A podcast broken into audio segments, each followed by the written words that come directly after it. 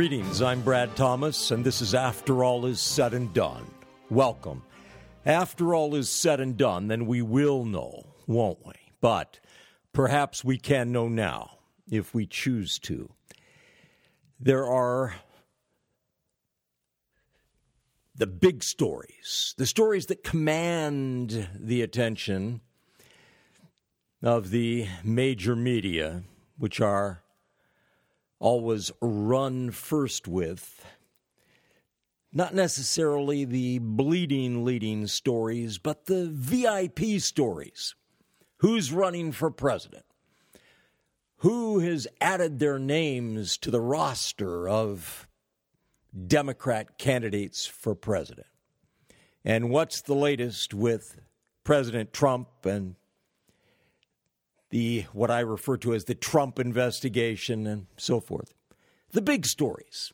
They command our attention. And though the personages in these offices change over the years, there are so many intransigent problems that just continue unaddressed, not only unresolved, but unaddressed not only unaddressed, but ignored. Or perhaps committees are created to study this problem or other, you know, over long periods of time. Studying this and studying that and what should we consider possibly doing about such and such?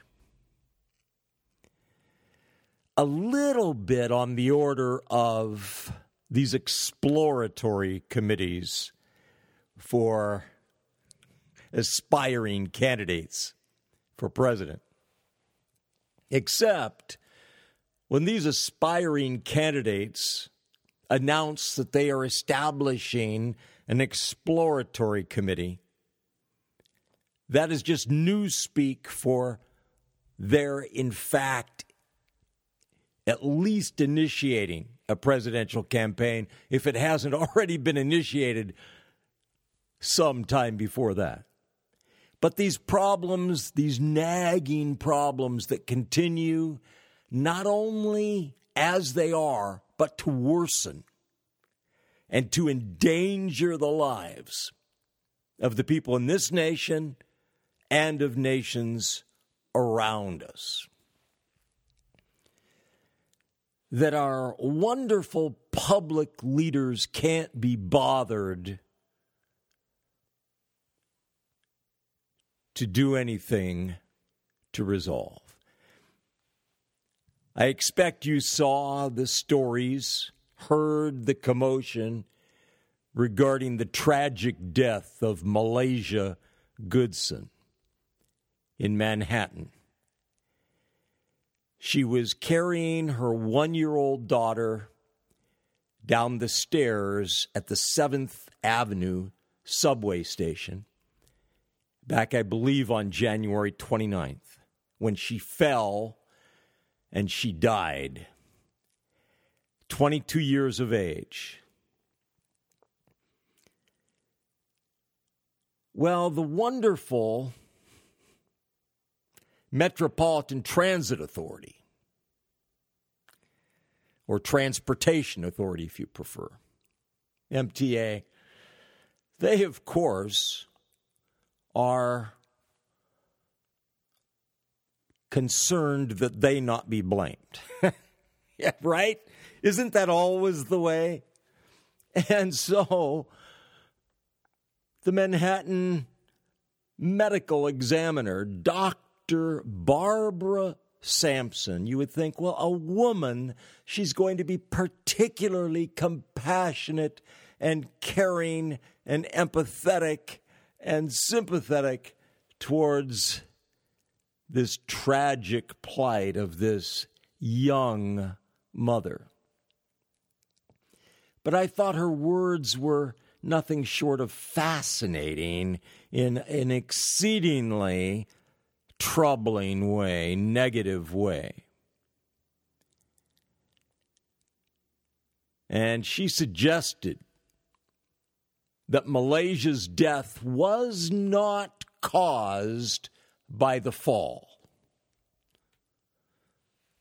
but, quote, appears to be related to a pre existing medical condition, end quote.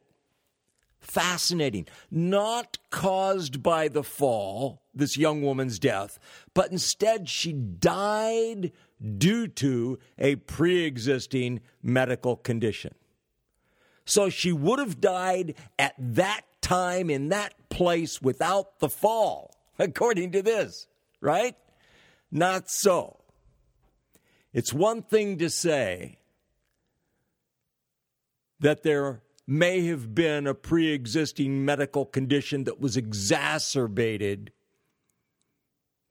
by this fall. But to say the fall is not responsible for triggering this woman's death is extraordinary dishonesty, enormously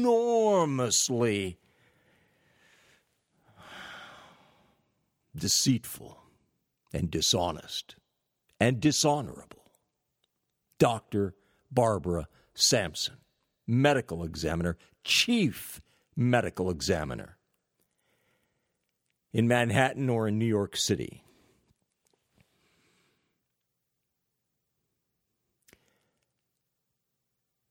This dear young woman, dear young mother's one year old daughter, Riley, whom she had securely tucked inside of a stroller that she was carrying down the stairs, survived.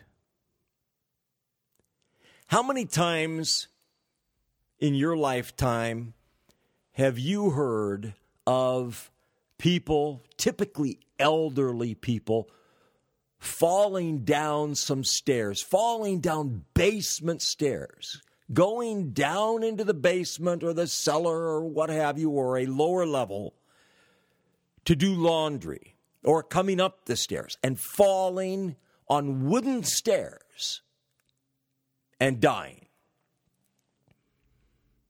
How many times? Or suffering a broken hip, being put in a nursing home, and dying very shortly thereafter. Or suffering a head injury and dying shortly thereafter. How many times? It's not once in a blue moon, this kind of thing. Well, here, here we have these extremely heavily trafficked subway stations. The stairways are not wooden, they're concrete. Concrete. In some cases, that concrete may be covered by other materials, other dangerous materials made of materials which are intended to be able to withstand the punishment, if you will, of extremely heavy traffic over long periods of time. But extremely dangerous to fall on these.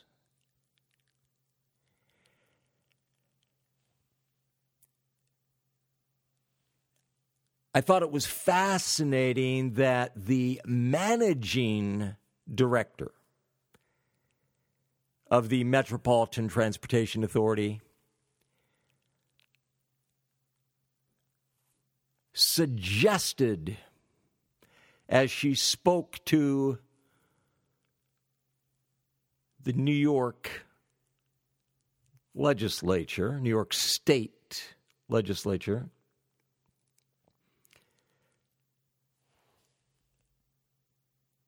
she said that the agency would consider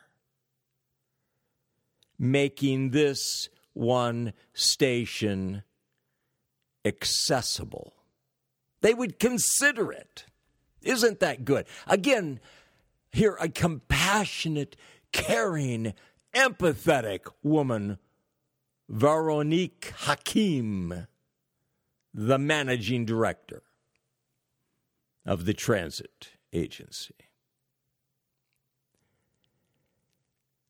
That the agency would consider, oh my, isn't that wonderful? Isn't that responsive and responsible and outstanding that they would consider that in the wake of the death of this young woman? Well, last year, Subway chief Andy Byford proposed a plan to add enough elevators by 2025 so no subway rider would be more than two stops from an accessible station. Isn't that outstanding? More than two stops, more than a half hour walk for a woman with a stroller. Isn't that outstanding? He suggested that he proposed that to have that in place by 2025. Outstanding. You know, I thought New York City was supposed to be, and that this is true now for my word, you know, a century anyway, one of the most advanced cities on the face of the earth. I mean, is that an exaggeration? Isn't New York City supposed to be one of the most outstanding, richest, most prominent, most powerful, most important cities on the face of the earth, if not the most. Isn't that true? I mean, am I misstating that? Am I overstating that? That New York City is one of the most, if not the most, important powerful, rich, advanced, sophisticated cities on the face of the earth.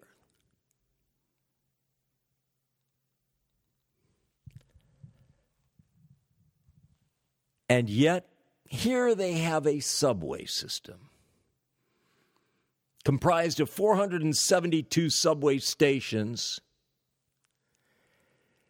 and less than 25% are wheelchair accessible.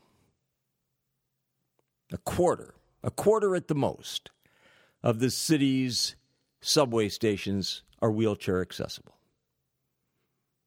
So, approximately 25%. Hmm.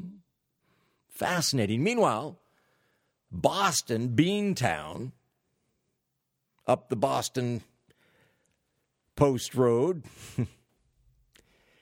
in Massachusetts and Chicago, Chi Town, Illinois. They both have subway systems that are more than 100 years old. And they have more than twice as many so called accessible stations.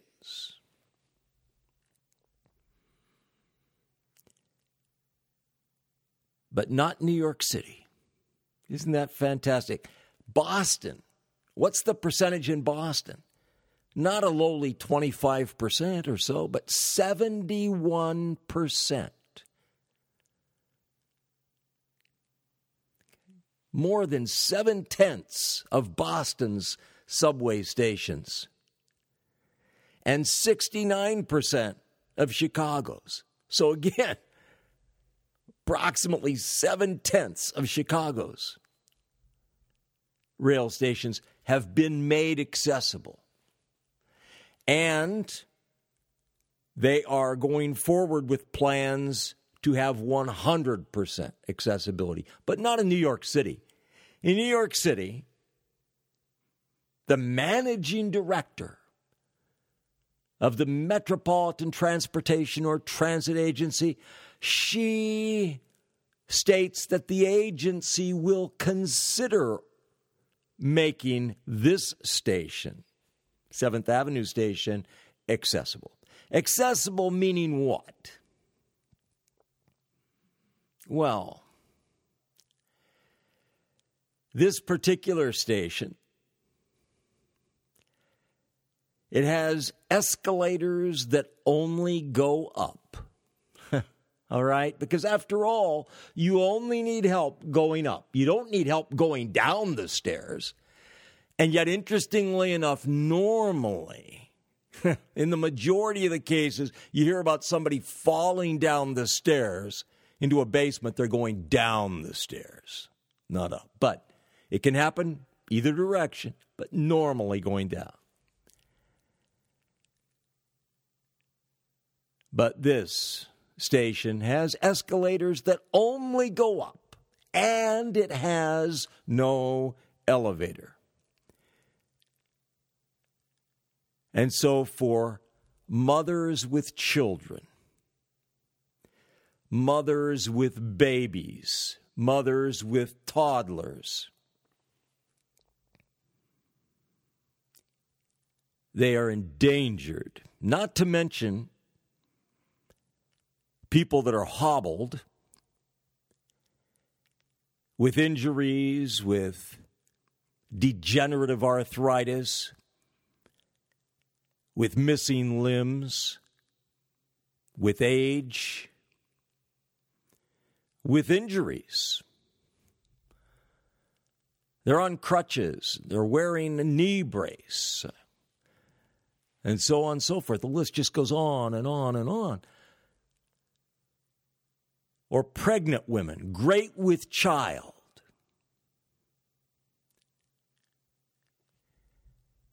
Or how many of these young mothers in their childbearing years are pregnant with one baby, have a toddler in a stroller, have another young child by the hand, and so forth and going down these treacherous concrete stairs, brick stairs, steel stairs, what have you. But as if that isn't bad enough, and it is, but if that isn't bad enough, then they are further endangered by the crush of commuters rushing up behind them, past them, around them not only not helping them, but literally endangering them.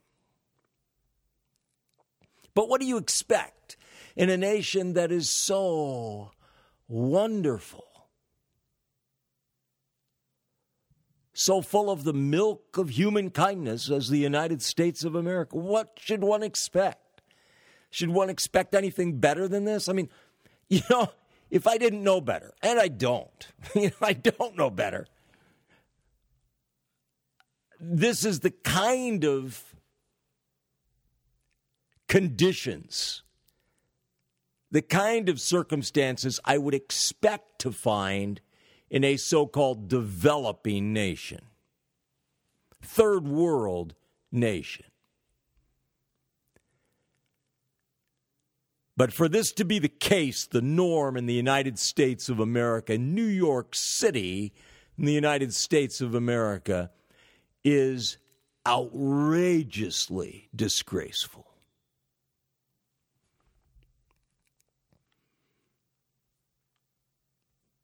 And so the chief medical examiner, in her own way, dare I say, she is covering up this death no significant trauma.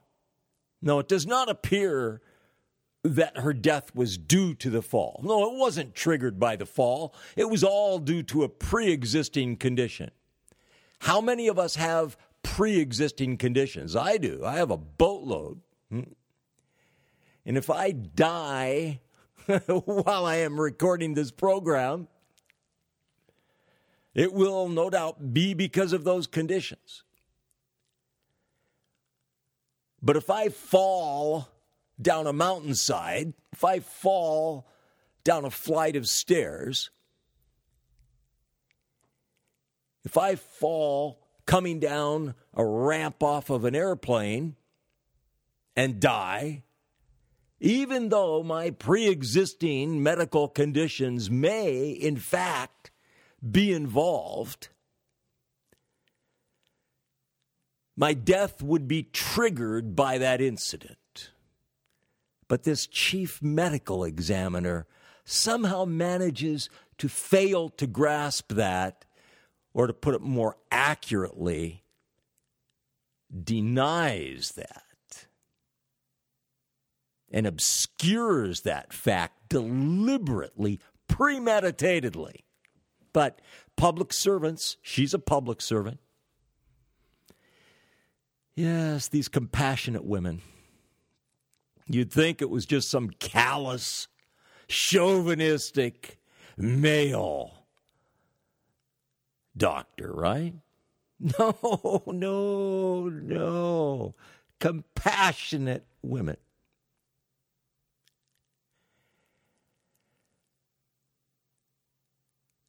Outstanding. But that is in the United States of America in 2019. These subway stations made back in the 30s, constructed in the 30s. And our wonderful public servants, the heads of the MTA, Metropolitan Transportation Authority, here in New York City, in Manhattan, they haven't been bothered to do anything about it. Isn't that wonderful? I would think, and and perhaps I am just, you know, again, I'm naive. okay, I am naive, ignorant, you could say, pertaining to this, right? I don't have intimate knowledge. But as far as I am concerned, for any person to be put into a position, promoted to a position of authority, of a transit authority, a transportation authority,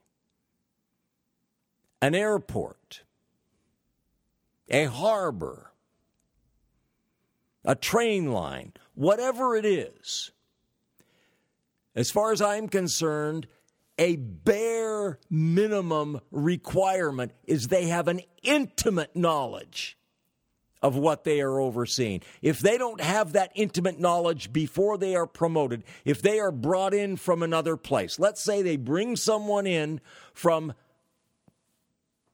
Cleveland, all right, or from Detroit, or from some other place and they bring them in, then I would think it would be incumbent upon them, absolutely mandatory, that they get up to speed quickly, that they familiarize themselves with the specifics of whatever it is that they're being put over, put in charge of.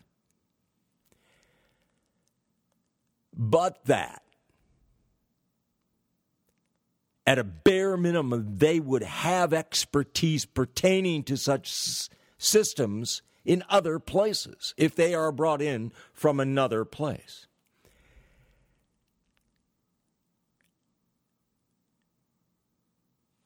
How many people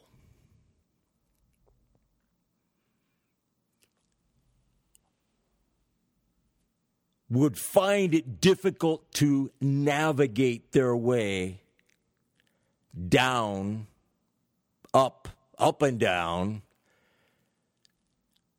these stairways, even without muggers attacking them, even without the crush of rushing commuters selfishly, callously, carelessly, recklessly rushing about past them, behind them, and so on and so forth, even without that.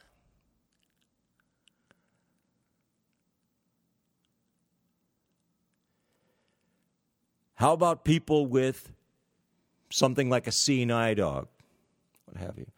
How many of them are going to be in a position of jeopardy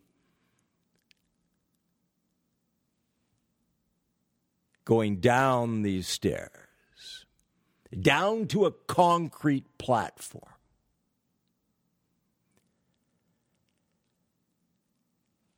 And yet, our wonderful public servants in charge of these systems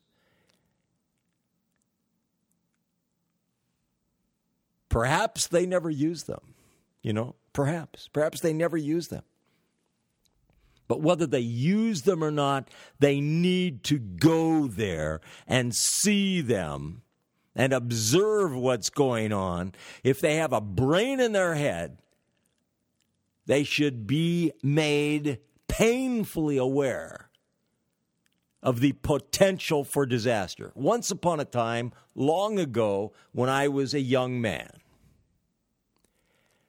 and I was going to a college, a university at that time, and I took a summer position as an assistant accountant on a an expensive construction job. I had no expert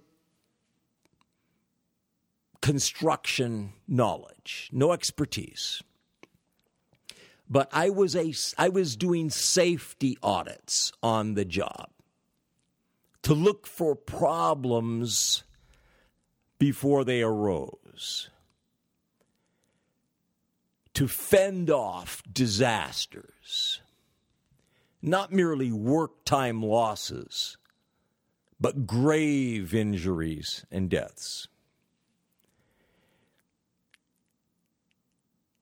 And I remember being so frustrated that though I found numerous dangerous situations, that my reports, my suggestions fell on deaf ears. Instead, money was spent on balloons and banners and all about being safe and so on and so forth, and how long it has been without a work time loss accident and what have you. And nothing was done to prevent foreseeable incidents. It was so foolish by the company because if there had been incidents, there could have been very expensive lawsuits. But they rolled the dice, and uh, I guess no such thing took place. I went back to school, continued my formal education. But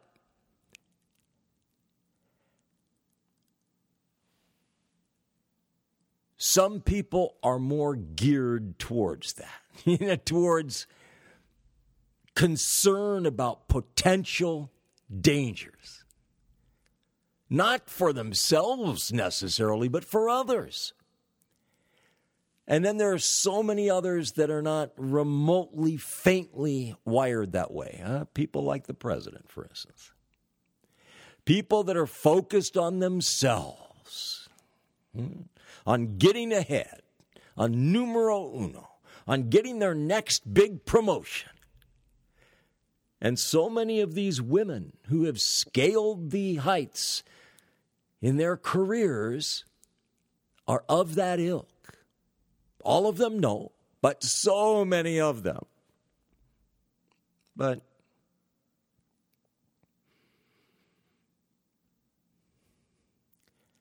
this poor young woman Her baby girl will be brought up by family members instead of by her mother, as well as close family members. How many times is it in your experience that accident, so called accident, accident after accident, incident after incident, collision after collision has to take place. Tragedy after tragedy has to take place before anything is done to make some exceedingly obvious change in structure, such as at a traffic crossing, at a railway crossing. In this case, these entrances and exits for subway stations, so many incidents need to take place before anything is done because the bureaucrats in charge don't care. That's really the bottom line. The public servants, the bureaucrats in charge, don't care. But if you want to trust in government to take care of you, then my word, you know, you know that it's only the evil private corporations that would be so callous and uncaring. And indeed, private corporations are no more compassionate, caring, loving, responsible than the people that run them.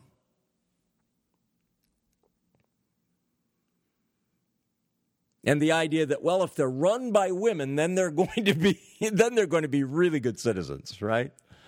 You know run by women like hillary and so forth. Then they will be really good citizens. Well not always. Hmm. Not always before I go further, let me just say I'm Brad Thomas, and this is After All Is Said and Done. And whatever is right and good and true in this program is thanks to my Lord and God, God Almighty and His Holy Son, Jesus Christ. Whatever's wrong, lacking, erring is due to me. That's on me.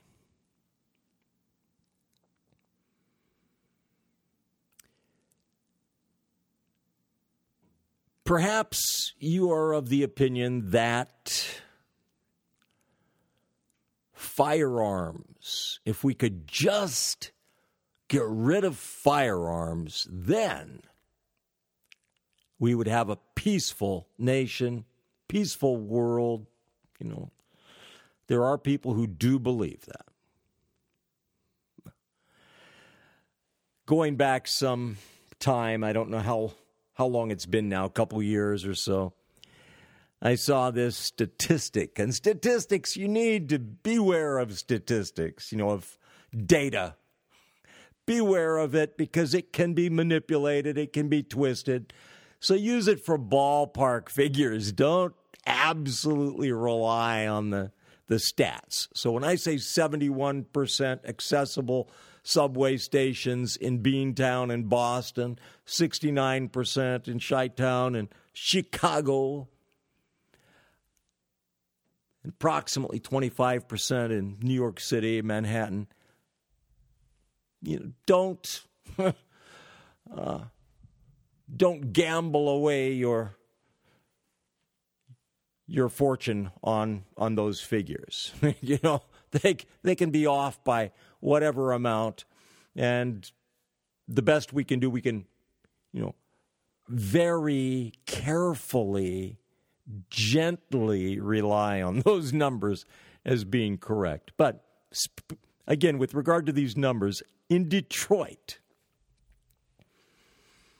response times for 911 calls, for emergency calls.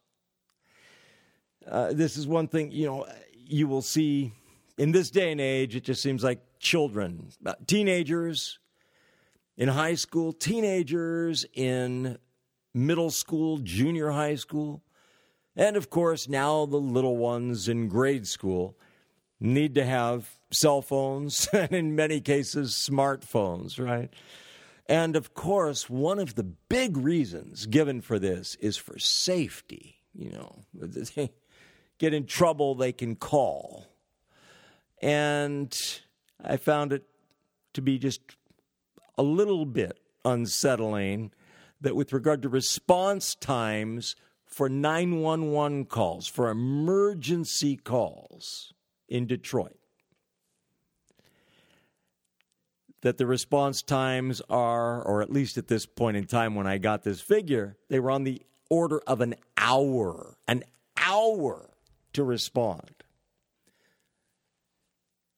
And fewer than 9% of crimes were ever solved. Okay? Less than one tenth of crimes were ever solved. They didn't specify whether this was violent crimes.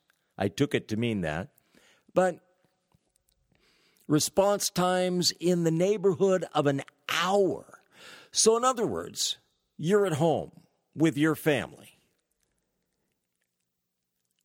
and there is an attempted home invasion. By an armed individual or individuals. And these are frequently committed by multiple individuals armed with firearms and other deadly weapons. And so let's say that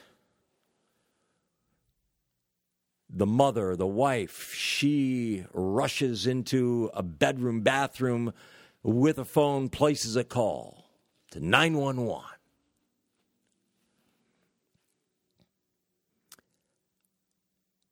And the father tries to fend them off without a firearm, without a weapon, against one or more vicious, violent,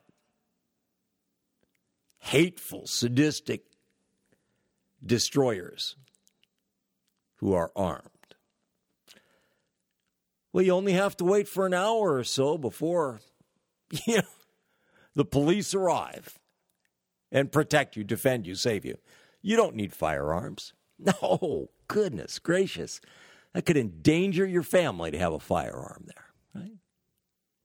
Much safer not to have firearms. Much safer just to have an electronic alarm system, right? That couldn't possibly be breached. No one could possibly make their way in even if your child has left the door open, even if your children have been outside playing and they have just come inside. right? Or there's a knock at the door, there's a ring on the doorbell, and a child opens the door, and in come destroyers. Instead of battering down the door, they simply request admission. Could never happen. No. And you certainly don't want to have dogs. And if you do have dogs, you want them to be little bitty toy teacup yippers that will run behind you and go dive under the bed, or maybe a golden retriever or two that will possibly lick to death any destroyers that come into the house because of their sweet, loving nature. You certainly don't want a protective dog or two. No, because they mess up the house. And if you have a nice, beautiful, modern home, especially like, you know, one that's been remodeled, you know, and uh, has a wide open entryway and, you know, the open floor plan where the destroyers come in and they can see anything and everything. They have an open sight line for everything right then and there. You certainly don't want to have dogs. You certainly don't want to have firearms. Certainly not. No. So, because after all, again, in government we trust. Government will take care of us. Government will protect us. Whether we are trying to commute to work or come home safely, whether we are trying to navigate the stairs at a subway station with a bag of groceries or two, or some items that have just been purchased shopping at a department store, and with a child in tow or a baby in womb. Our government will protect us, will defend us, will take care of us, will nurture us. Yes, our government. In government, we trust. Fascinatingly enough, the founding fathers, you know, those evil, terrible founding fathers, they did not trust in the benevolence and beneficence and wisdom and godliness and righteousness of government. Instead, they feared it because they knew the potential for tyranny that government enjoys and tends towards. But we have all of these wonderful public servants, so many of whom now are running for the Democrat presidential nomination, who would only do good things as president. You know, they would only use the government for good, to redistribute the wealth, not from the wealthy, but from the middle class, you know, uh, to the undocumented workers, that sort of thing. Yes. Exciting stuff. Uh, we've got so many outstanding ones there coming our way. I was surprised. I was speaking to a person the other day, surprised at what he said regarding our president. And he said that, in passing, he said that he hoped that Trump, with reference to reelection, not not today whatever, but with reference to running for reelection, that he would not, but that he would instead step aside and let someone else run for office. He didn't say Mike Pence, but he said someone else. And I thought that was fascinating because I knew that he has been a strong supporter of Trump. So I thought that was fascinating. But I think it's a little bit telling of how things are at this point in time.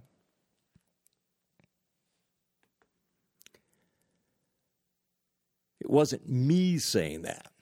okay. It was was somebody who's actually a supporter of Trump. I saw this coverage concerning this precious young woman from Bangladesh who was married off by her parents to a vicious, monstrous, murderous destroyer.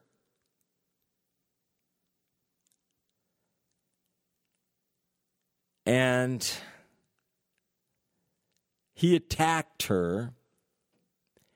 He gave her acid to drink. And he tricked her into drinking that. And this precious young woman, she was 21 years of age at the time, burned away her entire esophagus, most of her stomach. For seven years, she lived at the Acid Survivors Foundation Hospital in Dhaka, Bangladesh. Imagine that if you can, that there is a hospital in Bangladesh devoted to acid survivors. Run that one around in your mind for a while. A hospital devoted to the care of those who survive. And it was stated that, uh, as far as by all rights, uh, she should have died. That, in fact, I can't remember what the number was, but as far as the number of people that actually die from these attacks, it's the overwhelming majority. But this young woman, she met a doctor from Canada. And he was on a medical mission. And she was brought to Canada and operated on without giving the specifics about that. She weighed less than 80 pounds. She owes her life to these people. These people truly displayed remarkable love and compassion for this precious young woman. And meanwhile, back in back in Bangladesh, her former husband has been threatening to murder her and to th- murder her mother, who went to Canada with her, to Toronto, threatening to murder them out of revenge. Revenge? he attacked her. He tried to murder her so he could marry somebody else for her dowry.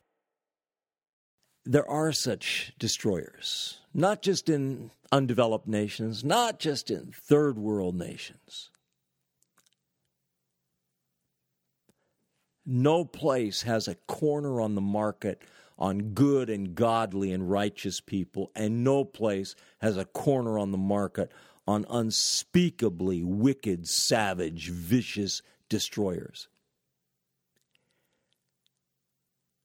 But once upon a time, this nation and the Western nations, formerly known as Christendom, believed in executing destroyers so they could not commit additional such evils. But that was long ago, no longer the case. I saw this case of these two sisters from Saudi Arabia who are seeking asylum, and they were in Hong Kong. And it reminded me of the case of these two young Saudi girls. I can't remember their ages. I believe it was 16 and 18 or 16 and 20 who were living in Fairfax, Virginia, and their bodies were found bound together in the Hudson River, New York City. And I, I never saw anything further about it. I don't know for a fact that this was the case, but it made me think that it had all the earmarks of a so called honor killing, you know, where some wonderful, loving daddy or uncle or brother in law or stepfather murders some girls for becoming too Western, that sort of thing. But anyway, again, I don't know if that was the case, but this case caused me to think of that. So these two sisters, who are aged 20 and 18, they tried to get away from their family, their Saudi family, while they were on holiday in Sri Lanka but they were intercepted by Saudi consular officials at Hong Kong's airport and had their air tickets canceled. Couldn't help but think of the murder of a Khashoggi there at the Saudi consulate in Istanbul. Yes, these consular officials of Saudi Arabia who so perfectly reflect that evil regime, which is, of course, a most favored nation for the United States of America. Their passports were revoked, and these girls endangered of being sent back to Saudi Arabia. I don't know what further has happened to them, but isn't it fascinating that they feel the need to flee from wonderful Islamist, most favored nation, Saudi Arabia. Another case that I saw that I was unaware of the extent of this problem and was shocked to see that from 2007 to 2017, the United States of America's government, federal government, approved 8,686 spousal fiance visa applications with partners involving children. Children. Spousal fiance visa applications for partners involving children. Our federal immigration law is so bad that a United States citizen that is a child can sponsor an immigration visa for a foreign born spouse or fiance. For an Islamist terrorist to come to the United States of America for the purpose of marriage, a child, a child in America So a child that's been born here in the United States of America gets up to be the ripe old age of, you know, 14 something and can then be used to sponsor an immigration visa for a foreign born fiance. Isn't that exciting? Our system is that corrupt, that wrong headed, outstanding. But taking good care of us. This one girl, Naila Amin, she was forced by her parents to marry her first cousin when she was 14. And the first petition for her marriage was approved by the United States Citizenship and Immigration Services. I'm Brad Thomas, and this is After All Is Said and Done. After all is said and done, then we will know, won't we? But perhaps we can know now if we choose to. Thank you.